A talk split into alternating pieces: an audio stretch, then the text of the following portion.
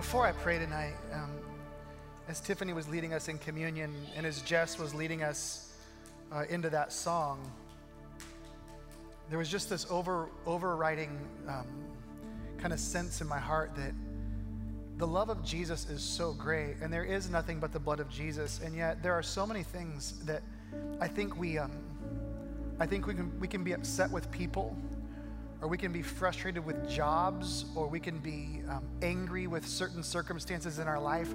But I think sometimes that we're frustrated with those people, or we're frustrated with jobs, or we're angry with situations because we're asking those people, or those jobs, or those situations to do things that only Jesus can do. Um, I think there's this deeper sense that, that there's something in us that wants to be validated, something in us that wants to be loved, something in us that wants to feel these things. And I think with the world that we live in, it's so easy to just put these expectations and to, to put them on other people and think they're supposed to love me like this, or this job is supposed to fill something in my heart, or my circumstances are supposed to be a certain way. And the reality of what we just did in communion and what we just sang about in that song is that there's nothing that can do what Jesus can do. And so tonight, as we pray, would you just take a moment with me and um, would you just join me in praying? And if there's anything in your life that you're trying to squeeze out of it, what can only be squeezed out of Jesus, would you just let it go right now? Just acknowledge it and say, you know what? I've been asking things of that person. I've been asking things of that situation. I've been asking things of this job or uh, these efforts of mine that the truth is, what needs to be done in my heart can only be done by Jesus. Just give that thing a name, give it a face, give it an identity, call it what it is, and say, just stop it. Stop asking other things and other people to be Jesus. Lord, we confess, we confess in this space that it's really easy to, to try to squeeze life out of places where there just is not life. There's not the life that you give us. And um, I think the importance of us knowing your love and to be overwhelmed with it is so that we can see all those other things in perspective too, so that we can treat people rightly, so that we can have the right the right clarity about our jobs so that we can walk through situations with uh, an even keel because we already know how much we're loved. And so, Lord, I pray that you would impress that in our hearts, sink that into our minds. Lord, let us, let that just be a part of everything of who we are right now. We pray in your name, Jesus. Amen. Amen. You guys can be seated. As you're grabbing a seat tonight, uh, I'm going to ask you to get your Bibles out and open them up to Leviticus uh, chapter 23. And uh, while you're turning there, I just want to mention uh, you know, obviously, I wasn't here on Tuesday night for our women's event because I'm not a woman. Um, although that didn't stop Alex Lessler from being here. So uh, he, was, he was here, but uh, he's our adult ministries pastor, so it made sense. But I watched online and I just, I was so excited. I was at my house sitting on the couch and I was just live streaming the, the women's event, and it was just so amazing and so cool. And uh, for those of you that were here, you, you know it was just a great, great time together. It got me really excited for the month of June because we're doing an event for guys in the month of June. Uh, um, the speakers aren't that great. It's going to be myself and Keith Jenkins. Uh, we're going to be the two speakers, so it's not as good as the women's event, but I think we can get through with that. So, um, guys, we're going to have more information on that, but I think it'll be a similar, really cool time for, for men uh, next month. But we are studying the book of Leviticus, as, as, Tiffany mentioned earlier, and if you've been with us for any portion of this series, um, and I know a lot of you have, then you know that this book is actually broken into a series of sections. For example, the first five chapters are, are five individual offerings or sacrifices that God gave the people of Israel that when they wanted to draw near to God, He said, Here's five different ways that you can draw near to me. And so the book was in this sort of section that each offering, each sacrifice was a way that they could draw near to God. And what we learned in that process through this, through this study is that all of those sacrifices and all of those offerings actually pointed to something in the future. And, and what we discovered in those first five chapters that those five things all pointed to the person of Jesus, which was a really beautiful thing that the people even then didn't understand was going on. So, um, so there was this incredible sense of all of this stuff is pointing in one direction. So last week we started another section in Leviticus in chapter 23. And chapter 23, this section is a section that is dedicated to understanding feasts, certain feasts that would go on. And the point, as we discovered last week with these feasts, is to help the people of Israel synchronize their life with the life of God. That's basically why they were doing this. There was a rhythm, there was a, a, synchronicity that was being longed for, and these feasts help people align their lives to the life of God, to, to integrate themselves into the story of God and what God is what God is doing, what God is working in the world. So they're establishing rhythms and synchronizing with God. They're becoming new people who are not like other people. And this is new and this is fresh, especially when these feasts, um, when you see what these feasts mean for us today. This is brand new stuff. So t- today I want to unpack um, chapter 23 a little bit further. And uh, I'm just going to say this. You might want to take notes. I ran into one of my friends out in the hallway before the service, and I said, I hope you brought your pen and paper with you because we're going to burn through some notes tonight. In fact, um, Every now and then, you're going to run into the nutty professor version of Brad Williams. I'm just going to warn you, all right? When I totally geek out um, at stuff that we see in the Bible, and I'm just going to tell you in advance, tonight is going to be wild. Um, there's going to be lots of numbers. There's going to be lots of math. There's going to be lots of crazy signs. Um, but I think you're going to, just when you see what's in Leviticus chapter 23, I just think it's going to be one of those moments like, I can't believe that this is in the Bible. Like, this is so amazingly cool. So, um, if you want to take notes, I just encourage this. First, it's important to know that all of the feasts in Leviticus chapter 23 revolve around or are associated with the harvest season. And the, the feasts are divided into two sections. And those two sections happen with the spring harvest that happens every year and the fall harvest that happens every year. Um, in fact, if you open your Bible to Leviticus 23, you see the first section starts in verse 4, and it introduces the feast of the Passover. That's verse 4. Then there's the feast of unleavened bread. That's verse 6. Then there's the feast of first fruits. That's verse 9. Then there's the feast of weeks, or what's also called the feast of Pentecost, and that's verse 15. All of those are associated with the spring harvest. When the harvest happened during the springtime, those were the festivals that were celebrated in alignment with the spring harvest. Then in the fall, you would come back and you would celebrate the fall feast that correspond with the fall harvest. And that section starts with verse 23. The first one is the Feast of Trumpets. Then there's the Day of Atonement in verse 26. Then the Feast of Tabernacles in verse 33. That's the fall harvest. So you have the spring harvest, you have these four festivals, then you have the, the fall harvest, and you have these three festivals, okay? Now, some scholars believe that chapter 23 of Leviticus is one of the most important, most beautiful chapters in the entire Bible, and you're about to see why. Um, because it, un- it, unveils this amazing, intricate plan that God has for humanity. There, there is this symbolism, and there is this theme, and you're going to see that all of these things are pointing to something else that is going on. Uh, I really think when we're done today, I already said this, when you're done, I, have been doing this all day. I've geeked out. I've already told like 10 people this sermon today because I just get so excited about it. I've been like, wait till you see what we're talking about tonight. But we have these feasts Passover, unleavened bread, first fruits, trumpets, atonement, tabernacle. And when we were talking about this last week, this same chapter, we saw that there was a, a, word associated with these festivals, and it's the Hebrew word moed. And that literally means that there's a, an appointed time. It's like when you're going to meet someone, you put it on your calendar, it is a moed. I have an appointment to do this thing. So these feasts are moeds, they are rhythms that are an integrated part of the Hebrew calendar. But then there's this other Hebrew word that's also used to describe all of these specific feasts, just like the word moed. And this is an incredibly beautiful and meaningful word. It's the word mikra.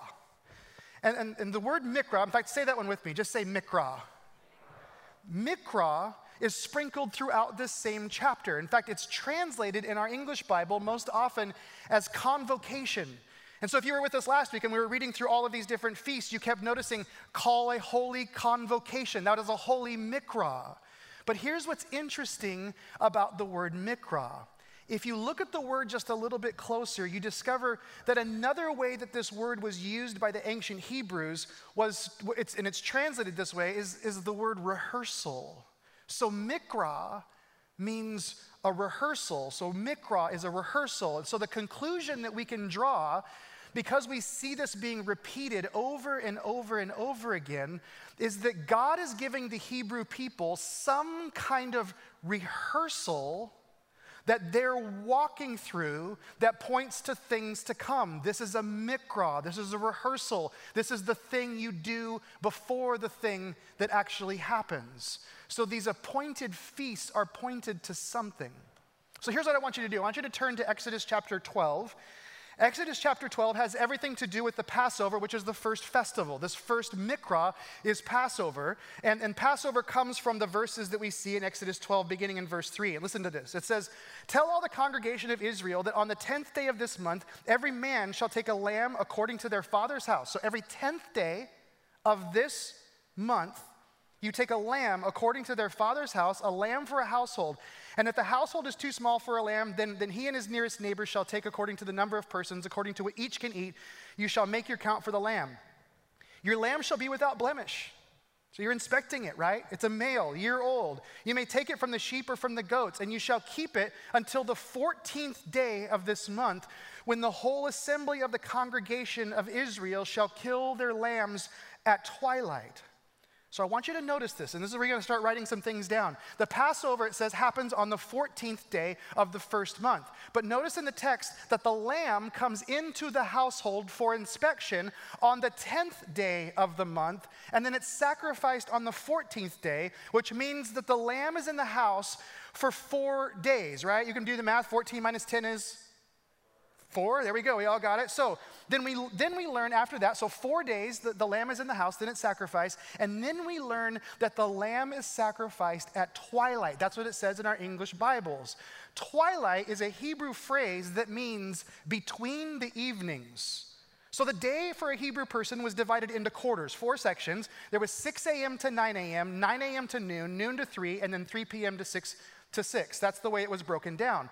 So between the evenings, would have been at 3 p.m. So, twilight, when it says this, the lamb is being sacrificed at 3 p.m. So, the lamb spends four days in the house and is sacrificed at 3 p.m. You want to hold on to this. Are you, are you with me so far, though? Are you kind of staying with me so far? It's going to get wackier. I'm just warning you up front. Now, look at verse 31 of Exodus chapter 12. The people are to wipe the blood of the lamb on the doorpost of their house, and they do that. And then the Passover event takes place, and God brings judgment on the people who have rejected him, the people of Egypt. And then in verse 31, Pharaoh comes to Moses and Aaron, and he says this Verse 31 Then he summoned Moses and Aaron by night and said, Up, go out from among my people, both you and the people of Israel, and go and serve the Lord as you have said. So the Jewish day begins at nightfall. So, Exodus chapter 12, verse 31 is when the Israelites leave Egypt, and it's the 15th day. So Israel leaves Egypt on the 15th day, right? Passover on the 14th day, they leave on the 15th day. As it turns out, the festivals and feasts in Leviticus chapter 23, that corresponds with the feast of unleavened bread. So we have Passover on the 14th day, unleavened bread on the 15th day. That's when the people leave Egypt. And now they journey three days to the Red Sea, three days of this process. That brings us to Exodus chapter 14, verse 29. It's one of the most iconic stories in all the Bible, right? The parting of the Red Sea. And here's what we read in verse 29 it says, But the people of Israel walked on dry ground through the sea, the waters being a wall to them on their right hand and on their left. Thus the Lord saved Israel that day from the hand of the Egyptians, and Israel saw the Egyptians dead on the seashore. Here's what you have to understand. After the three days that brought them to the Red Sea, after this parting, after they cross the other side, it's only after they cross this, after three days, that they're actually free. When the people were fleeing Egypt, as long as Pharaoh was still alive, they weren't really free. They were still being chased down by their past, right? Pharaoh still owned them in some sense. So they are released from slavery, truly released from slavery, on the 18th day roughly three days after the 15th day. So we've had a 14th day, a 15th day, and an 18th day. Then you move to Exodus chapter 19. And Exodus 19 begins with a little detail that even if you've seen it before by itself, it wouldn't, it wouldn't seem like that big of a deal. And you might say, why does God give these little needless details in the Bible? Why do we have all these little, these little notes? I promise you, by the way, this is going somewhere. Chapter 19, verse 1 says, On the third new moon, after the people of Israel had gone out of the land of Egypt, on that day they came into the wilderness of Sinai. The third moon is translated as the third month, which, by the way, corresponds with the Feast of Weeks. So we have the first day of the third month is the Feast of Weeks. And if you look at Exodus 19 and 20, you'll see that it's where God gives the Ten Commandments. It's the symbol of grace and mercy. We talked about this last week. It's where God says, I rescued you, and, and you didn't do anything to deserve this. You didn't earn this. It's out of my mercy, it's out of my grace. And now I'm going to show you how I want you to live. I'm going to give you the Ten Commandments. So, 50 days after Passover is the giving of the Ten Commandments. And I know right now you're probably thinking, has he finally lost it? Has like COVID gotten to his brain or something like this? It's a really good question, but the better question is this What does all of this mean? What does all of this mean? What, what is the connection with all of these days and these feasts all lining up with the events of the Exodus? What does it have to do with Leviticus? What does it mean? If you go to the book of Hosea, chapter 6, there's an obscure prophecy found in the book of Hosea that talks about the coming Messiah. Um, remember, the whole Old Testament is about Jesus and the whole New Testament is about Jesus. It all points to him. And so Hosea is pointing to Jesus. Hosea chapter 6, he's looking forward to the coming Messiah, the coming Savior. And he makes this fascinating prophecy about what's gonna, what it's going to be like when Jesus comes. But when this is written, Jesus has not yet come. So, so look at this. In verse 3 of Hosea chapter 6, it says, Let us know, let us pursue the knowledge of the Lord. His going forth is established as the morning. He will come to us like rain, like the latter and former rain to the earth. Now, if you heard this, you'd scratch your head, and we'd say this in our culture. We'd say, What in the world is he talking about? The latter and the former rain. What is he describing here? He's talking about the coming Messiah being like the former and the latter rains. But what are the former and latter rains? What does this have to do with? Well, you have to have rain in order to have a harvest, right? And you have to have a harvest in order to have a mikra, a feast. So the former rains are the rains that precede the spring harvest, and the latter rains are the rains that preceded the fall harvest. And what Hosea is saying is when the Savior comes, he's going to come like the former rains, and then he's going to come like the latter rains. So, according to Hosea, how many times would the Messiah come? Two times, right? The former and the latter, that's twice, right? This is really interesting, right? The plot's getting a little bit thicker, probably a little bit more confusing, but I promise you it's going to make sense. If Hosea says that Jesus' coming aligns with the rains and the harvest, and the feasts correspond to the harvest, then that means that the feasts in Leviticus chapter 23 probably are showing us something about Jesus, right? So you go to the New Testament and you go to John chapter 12. John chapter 12 gives all sorts of details that if you're a church person, you've probably read these details a time or two and you've never really thought much about them. But it says this, verse 1 of John chapter 12. Listen to the detail. Six days before the Passover, Jesus therefore came to Bethany where Lazarus was, whom Jesus had raised from the dead. So, why does John tell us that it's six days before the Passover? Or how about this? Verse 12. The next day, the large crowd that had come to the feast heard that Jesus was coming to Jerusalem. So, how many days before Passover does this happen that the crowd is gathering? It's five, right? And then on the fifth day, Jesus comes to Jerusalem, which, by the way, is one of the most well documented events in history the triumphal entry. Then you look and say, well, how many days did Jesus stay in the city? How many days did Jesus stay there? Jesus spends four days in the house, if you will. And during his four days, what's happening to him? He's examined, he's questioned. He's questioned by religious leaders before the Sanhedrin. He's brought before Pilate. He's inspected by the people and the Romans. So Jesus spends four days in Jerusalem. Then, if you look at Mark chapter 15, verse 25, the, darts, the dots all start connecting. It tells us exactly when he was crucified. Verse 25 says it was the third hour when they crucified him. That would be 3 p.m. So, when was the lamb supposed to be sacrificed in Exodus chapter 12? 3 p.m. Do you see a trend? Way back in Exodus chapter 12, the people had the lamb in their home inspecting it for four days. And for four days, after four days at 3 p.m., they sacrifice. Notice Mark chapter 15, verse 46. And Joseph bought a linen shroud and taking him down, wrapped him in a linen shroud and laid him in a tomb that had been cut out of the rock. And he rolled a stone against the entrance of the tomb. So Jesus is buried. And how many days was Jesus buried?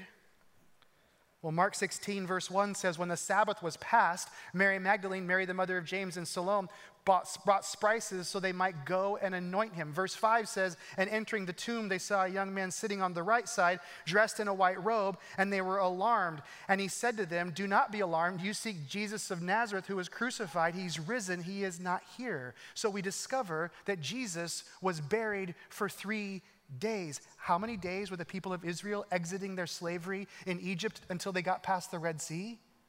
It was three days. So Jesus spends four days in the temple area. He's crucified at 3 p.m. and he's buried for three days. The slavery has not yet ended until he rises from the dead.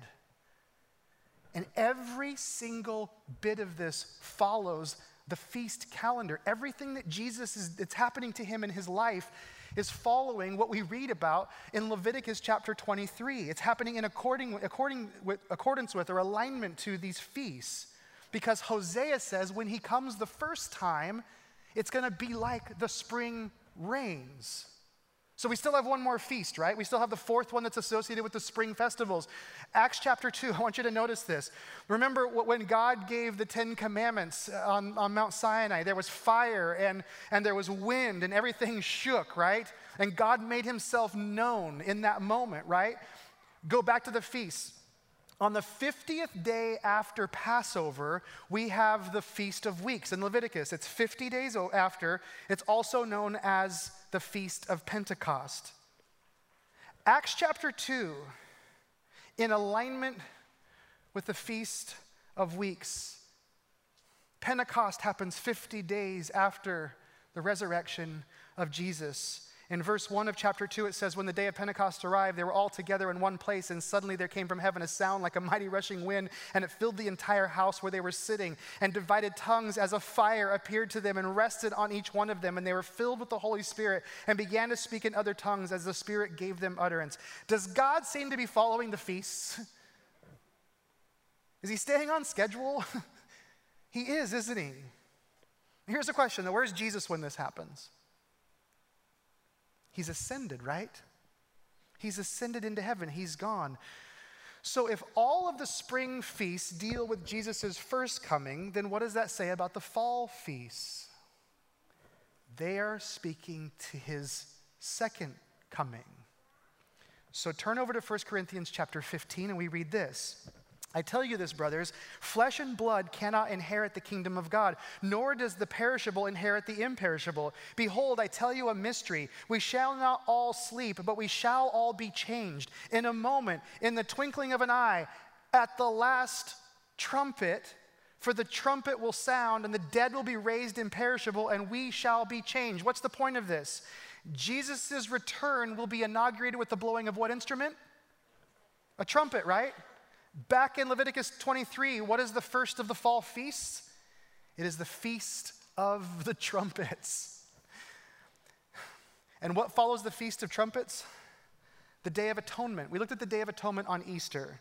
Um, this is where you have a goat that's brought in and all of our sins are placed on the goat. And then the, sa- the scapegoat is sent away, sent into the wilderness. And John 19 says that Jesus is the ultimate scapegoat that takes away our sins. But notice what Matthew 25 says about Jesus' return. He says, When the Son of Man comes in his glory and all the angels with him, then he will sit on his glorious throne. Before him will be gathered all the nations, and he will separate people one from another as a shepherd separates the, the sheep I just said separates. That's something a shepherd does, by the way. It's unique to them. We separate, a shepherd separates. That's what they do. But he separates the sheep from the goats. So we have sheep and we have goats. The sheep are those who have called on the name of Jesus, the goats are those who refused him. And what happens to them? The sheep are with Jesus, and the goats, they are sent away into the wilderness, right? Then we have one final feast in Leviticus chapter 23. We have the Feast of the Tabernacles, or what's called the Feast of Tents, because tabernacle actually means a tent. The Feast of the Tabernacles, I think, would have been my, would have been my favorite one. It's the last of the fall feasts, and it was like a huge party. And, and, the people would, would, they would set up these huge tents and they would live in these tents for this festival. Basically, they went camping. It was, like a, it was like a family camp, is what it was. They went camping together. And it was this reminder of their time in the wilderness with God. And there'd be music and there'd be food and there'd be celebration. But I want you to notice the language in Revelation chapter 21. Revelation 21, verse 3 says, And I heard a loud voice from the throne saying, Behold, the dwelling place of God is with man. He's in the tabernacle. He will dwell with them, and they will be his people, and God himself will be with them as their God. All of the language is language that points to the Feast of Tabernacles. So, now some questions. Have the spring feasts happened yet? Yes, right? Have the fall feasts happened yet? As far as we know, not yet, right? So that means what season are we in? If we're not in if we're if spring's already happened and fall is yet to come, we're in summer, right? Which just has special meaning for us living in the Northwest, right? But what happens in the summer? Well, there's also a summer harvest. So, Matthew chapter 9, Jesus is preaching and he's going from town to town and he heals a paralytic and he, uh, he calls Matthew to follow him in that passage. Um, he's questioned about fasting and whether or not his disciples fast like the Pharisees. He heals a blind man, he heals a mute person. And then we get to verse 35. And it says, And Jesus went throughout all the cities and villages, teaching in their synagogues and proclaiming the gospel of the kingdom and healing every disease and every affliction. And when he saw the crowds, he had compassion for them because they were harassed and helpless like sheep without a shepherd. So Jesus sees the crowd, and they're, they're like sheep without a shepherd. They're, they're desperate for healing, they're desperate for truth, they're desperate for some answer to life's problem. That's what he sees. And, and you and I know as well as Jesus did as he was looking at them, that he is truly the only answer for what they're longing for, just like we talked about earlier. He is the answer, right? But then Jesus mixes the metaphor, and it's a really strange thing. He leaves and departs from the shepherd theme, and instead he says this verse 37 The harvest is plentiful, but the laborers are few. Therefore, pray earnestly to the Lord of the harvest to send out laborers into his harvest. So the dominant metaphor was sheep and shepherd, but then Jesus doesn't keep with that. He sees this crowd and he says to his disciples, Don't you see the harvest? He's referring to this summer harvest. All my life, I've listened to preachers preach about these words, and I've often wondered, like, what is Jesus talking about? Why does he use the harvest? It's because Jesus is using the language of the feasts, right? Don't, don't you see, like, all the people that you work among that are hurting, all the people that have questions about where they're going to find meaning, all the classmates that you know are struggling to get by? He says, the harvest is ready. Do you see all these people, the people you live with and work with, the people that are in your family? All of these people.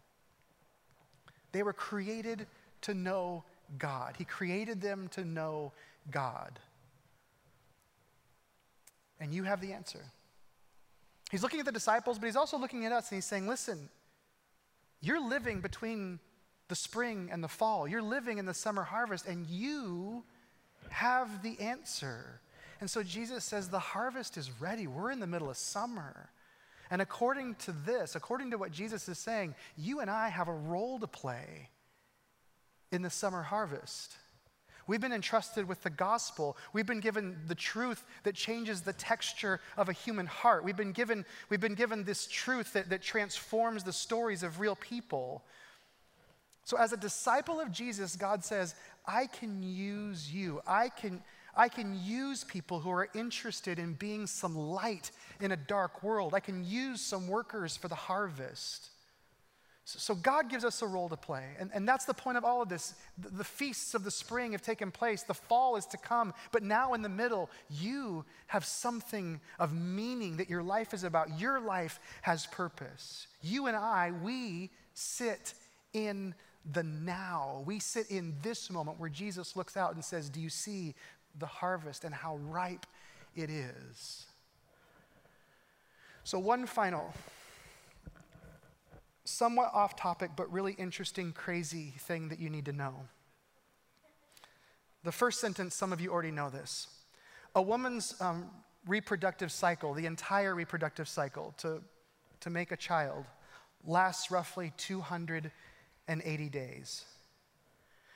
But if you were to measure from her last cycle, you would discover that a woman produces an egg on the 14th day. Remember the first day that we mentioned at the beginning of this message? It's the 14th day. It's called ovulation. That egg is just an egg unless it's fertilized in the next 24 hours, which means it has to be fertilized by the end of the 15th day. If it's been fertilized in a normal cycle, it will travel and implant itself in a woman's uterus, and only then will new life spring forth. And this happens sometime between the second and the sixth day. But now you don't know what you have at this point. You don't see a fully formed fetus until, check this out, the first day of the third month. And the fetus is going to grow and mature, but there aren't any drastic changes until the first day of the seventh month, which happens to align with the, the first of the fall feast. So the first significant moments I just mentioned align with the timing of the spring feast. And then the first day of the fall feast, the, fall, the, the, the feast of trumpets, there's a change that happens in a fetus. What happens in a fetus on that day? The fetus gains the ability to hear maybe a trumpet. That fetus, growing inside its mother, still uses its mother's oxygen supply. So the fetus has to be able to process its mother's oxygen in its own blood system, and that happens, it reaches its fulfillment on the 10th day of the seventh month, and that aligns with the atonement. So when the blood sacrifice gave you new life, when a child is in a woman's womb, that is the moment that it has its own new life. By the way, one more thing needs to happen before it can live on its own. Uh, if you study a chart on how a fetus, fetus develops, it's between the 18th and 23rd day of the seventh month that it develops lungs and can breathe on its own. And that aligns with the Feast of the Tabernacles, when God is breathed in and he is present with his people, God dwelling with us. Did God, thousands of years ago, tell a ragtag group of slaves this incredibly medic- medically accurate chart outlining the development of human life. If you study the feast to, to the to these moments, they are a picture of human life, which means if you're here today and you're living and you're breathing, in the creation of you, you have already fulfilled the feast, haven't you? You've already moved through this process. So let me just ask you this tonight, because I told you it's going to be a weird one. I already gave my disclaimer. But let me ask you this Do you think God is involved with his creation? Does he know what he's doing? And do you get this sense? I mean, can you even stop for a moment and, and, and, and not see that we are a part of something massive that's going on. There is a story that has been being told, and we are living amidst this story. If that's true, and I think the answer is yes, the text seems to point to this, then this has real life living applications for us. For, for some of us, we're white knuckling our way through life. And I don't know about you, but when I see the God of the universe working so intricately in all these details, seeing that thousands of years, all of these things kind of work together and point together, there's a part of me that just sits back and thinks, and I'm really worried about what? I just think there's this deep sense of, I think I can trust what I believe. Amen? For some of us, I think we've just been white knuckling. We're holding on so tight. We're so worried about everything. And I look at this stuff that God's been doing for ages, and it just, it just lets me just loosen my grip and go, okay, I think I can let you be God. And for others of us, we've been going alone in this. And I think you look at this, and what Jesus is doing is he's inviting you to make your life make sense. He's inviting you to say, Do you want your life to fit into a grand story? Do you want your life to make more sense than the sense you're making of it? And if, it, if that's the case, it's time for you to say yes to Jesus. That's what this is saying. Amen.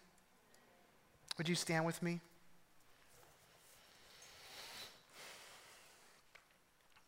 So, tonight, let me offer this to you. May the opening of your eyes to the intricacies of God's plan allow you to trust Him more deeply. And may you see your place in this beautiful tapestry that God is weaving from the beginning of time until the future fall rains. Amen. Amen. Thanks for hanging out with a crazy pastor tonight. We'll see you guys uh, hopefully next Thursday. If not, we'll see you Sunday. Have an amazing week. Feel free to hang out. Hey, as you grab your communion tonight, there's disposals or there's places to throw that away outside so our ushers don't have to clean them up. If you'll throw them in the trash cans, that'd be great. And we'll see you guys later. Have a great evening.